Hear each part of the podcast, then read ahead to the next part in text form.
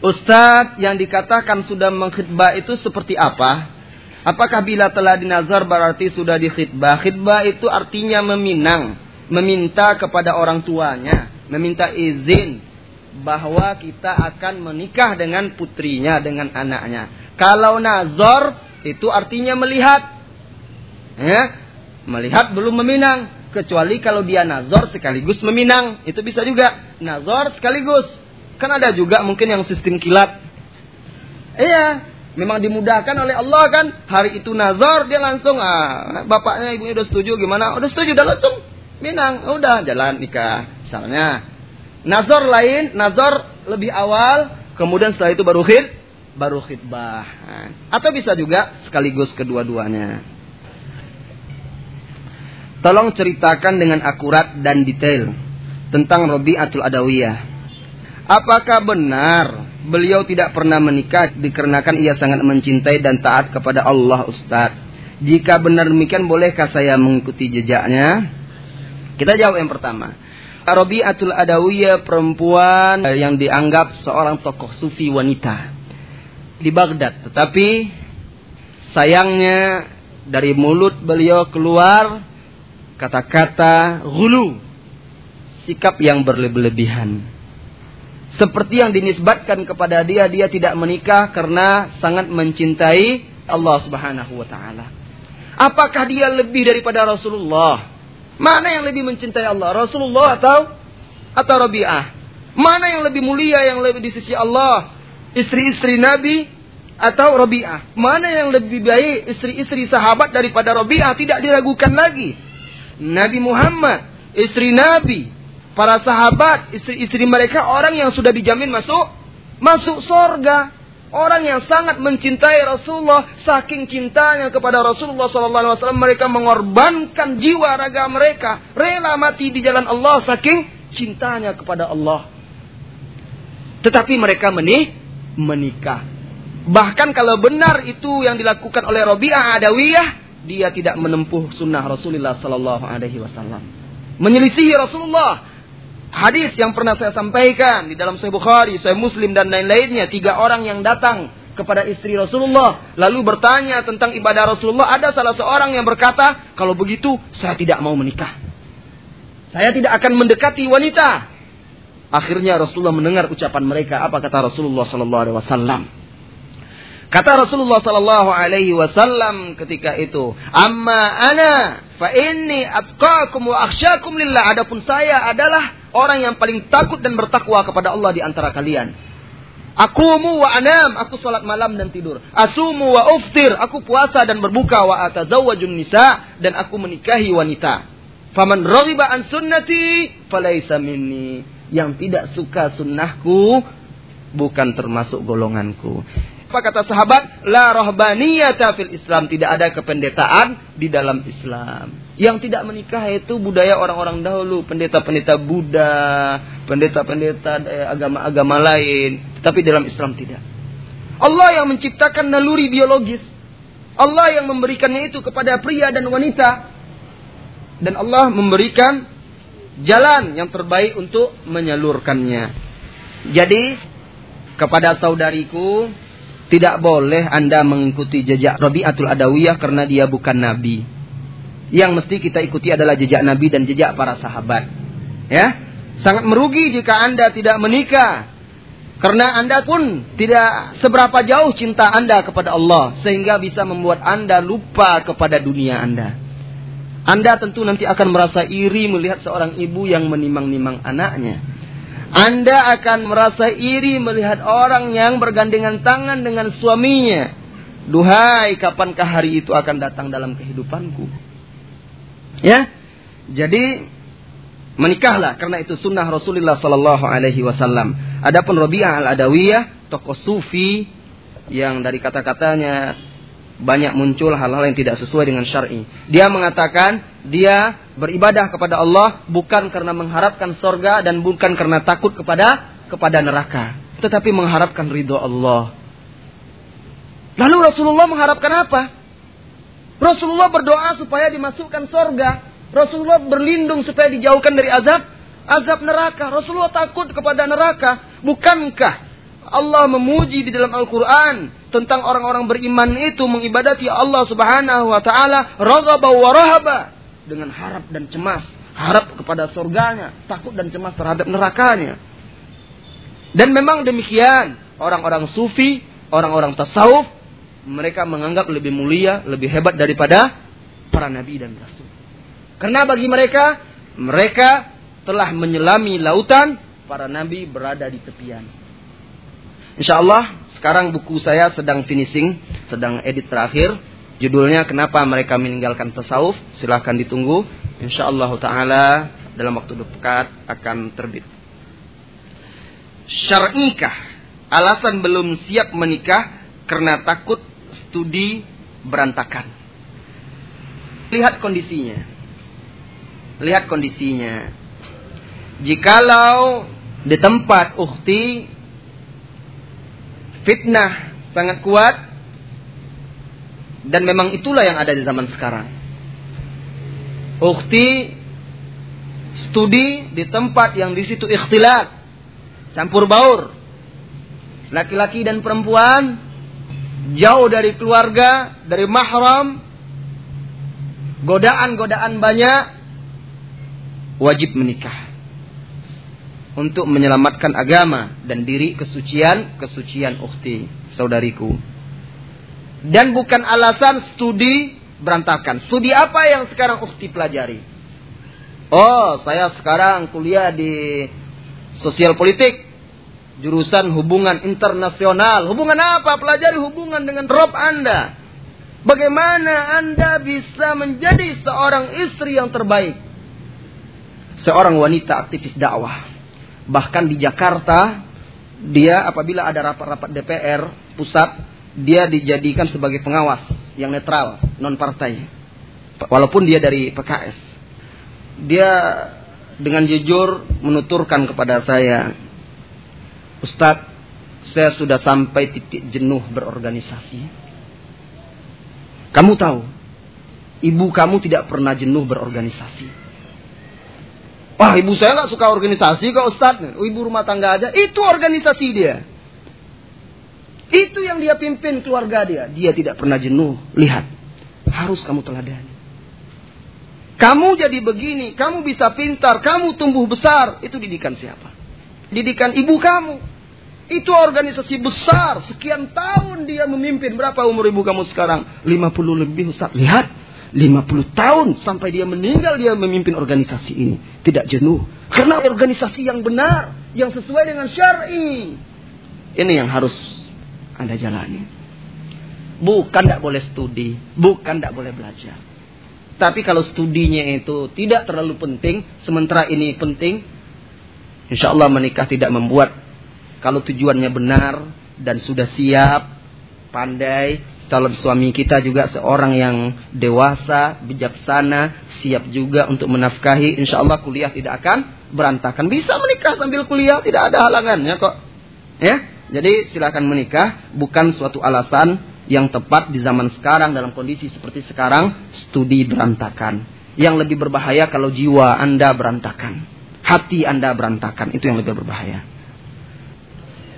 Ustadz, kadang kita lihat sebagian tetangga, sebagian orang di tengah masyarakat kita sampai tua dia tidak menikah. Ya, saya tidak katakan tidak dapat jodoh, tetapi tidak menikah. Tidak menikah itu banyak sebabnya. Bisa karena tidak dapat jodoh, bisa karena memang dia tidak mau, atau ada sebab-sebab lainnya. Sampai dia meninggal Ustaz, dia tidak menikah. Ini apakah dia berdosa atau bagaimana? Kalau dia tidak menikah, karena dia menganggap itu sebagai takarrub, pendekatan diri kepada Allah seperti Robi'ah Adawiyah. Tadi kalau memang benar seperti itu kata Robi'ah Adawiyah, itu tidak benar dia berdosa karena menyelisihi sunnah Rasulullah Sallallahu Alaihi Wasallam. Tetapi bukan dosa yang membuat dia kekal di dalam kekal di dalam neraka. Kecuali kalau dia mengingkari syariat nikah, mengingkari hukum syariat itu, itu bisa kekal di dalam di dalam neraka karena mengingkari sebagian dari ajaran ajaran Islam.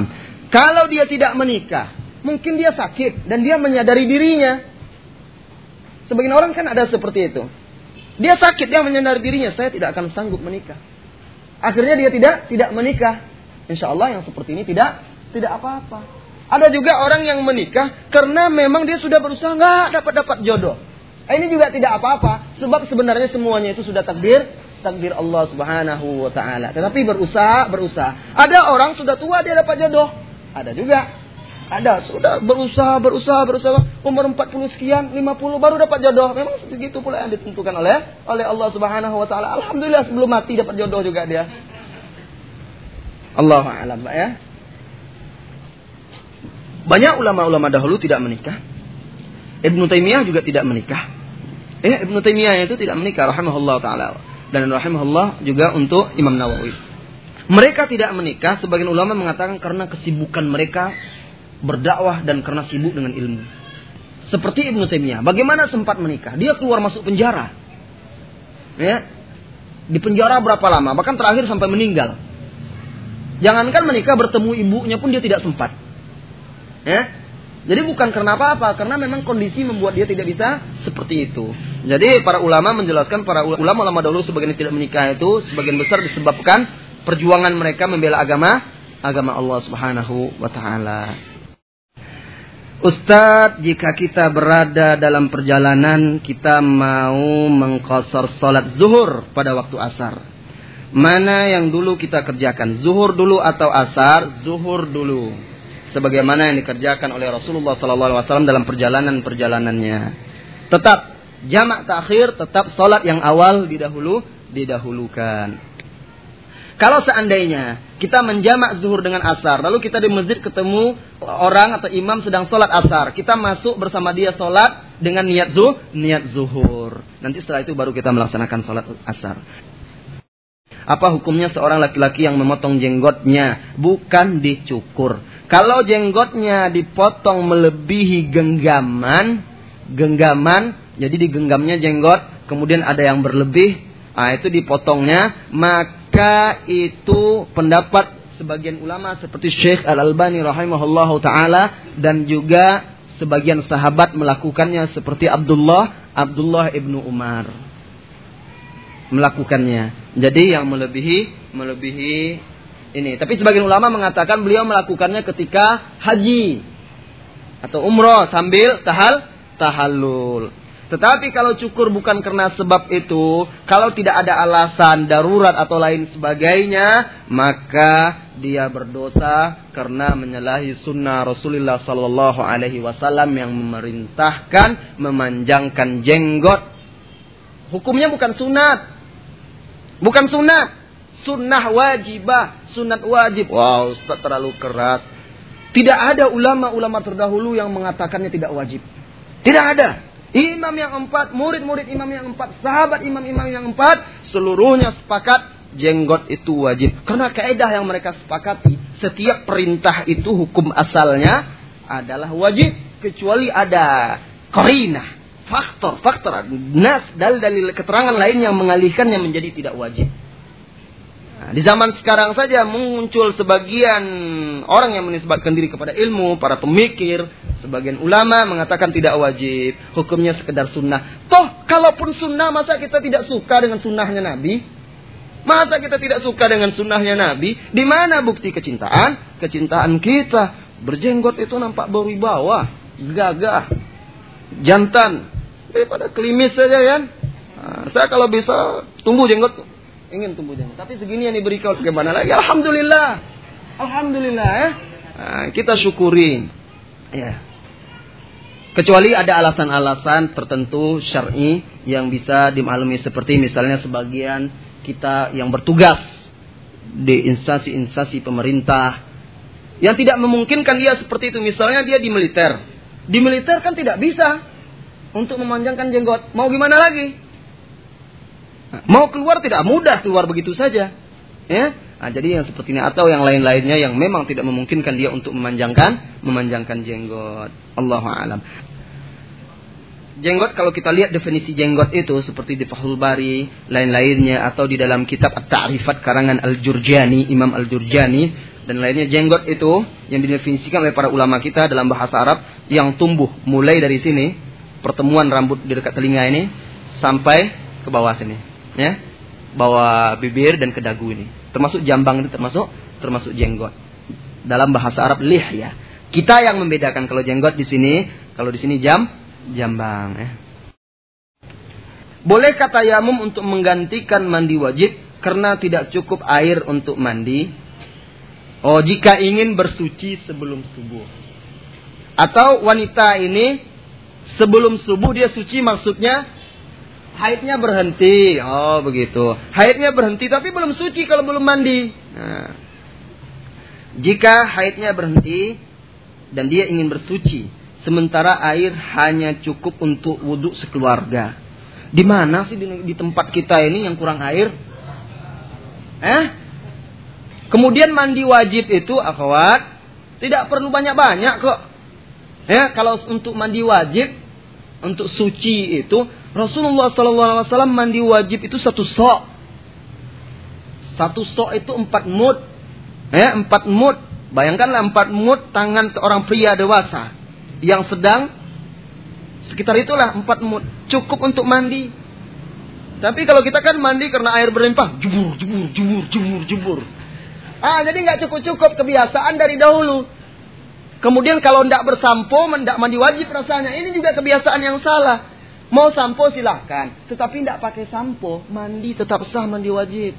Oleh karena itu sebelum mandi wajib itu basahkan tangan, sela-sela dulu rambut itu kepala itu. Rasulullah seperti itu kan?